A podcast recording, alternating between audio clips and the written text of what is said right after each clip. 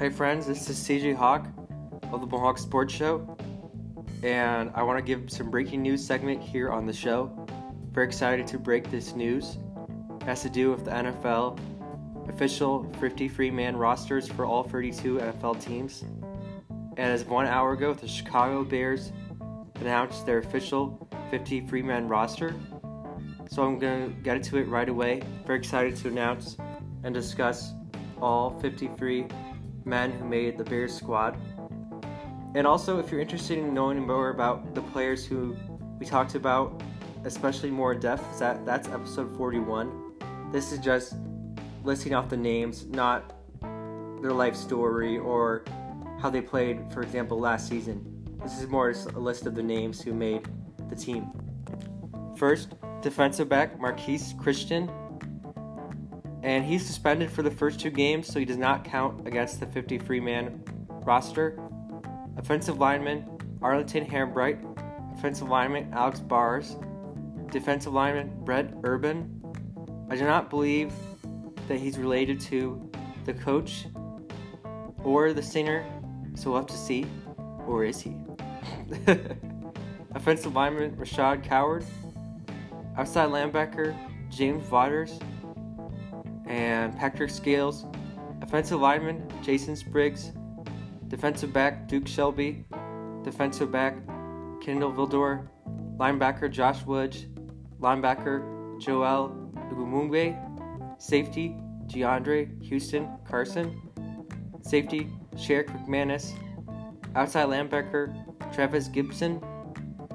His brother Thomas is a professional basketball player in Europe.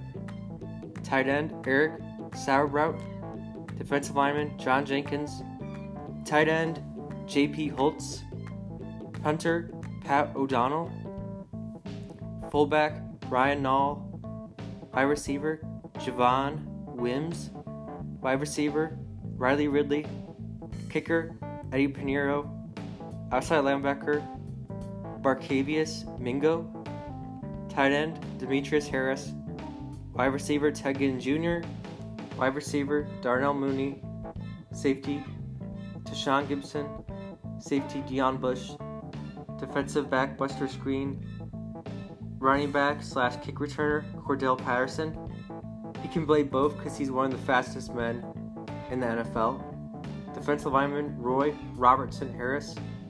Defensive lineman Bilal Nichols. And guard Germain Ifedi. Right tackle Bobby Massie left tackle Charles Leno Jr., running back Tarik Cohen, running back David Montgomery, cornerback Jaylon Johnson, tight end Cole Kmet, quarterback Nick Foles, wide receiver Anthony Miller, and guard James Daniels, center Cody Whitehair, tight end Jimmy Graham, linebacker Roquan Smith, outside linebacker Robert Quinn, our big new signing from the Dallas Cowboys, linebacker Danny Trevathan, quarterback Mitch Trubisky, wide receiver Allen Robinson, cornerback Kyle Fuller, defensive lineman Akiem Hicks, safety Eddie Jackson, and finally, the best player on the team, outside linebacker Khalil Mack. That is the Bears' official 53 man roster, plus the other guy on the team who, due to his two game suspension, counts it does not count against the roster number. So thanks for listening to this quick new segment breaking news on the, Bears official 53 man roster and I enjoyed talking about it and that article that I read was from The Athletic by one of the favorite authors who writes for The Athletic. He does a great job and that is Adam Jahns. He did a great job for the Bears writes a lot of interesting articles on them. And the Bears' official game for the first game of the season is on September 13th against the Detroit Lions. That's a big game for the Bears. We'll see because Coach Nagy actually named Mitch Trubisky as the new starter for the Chicago Bears. He's the starter last season.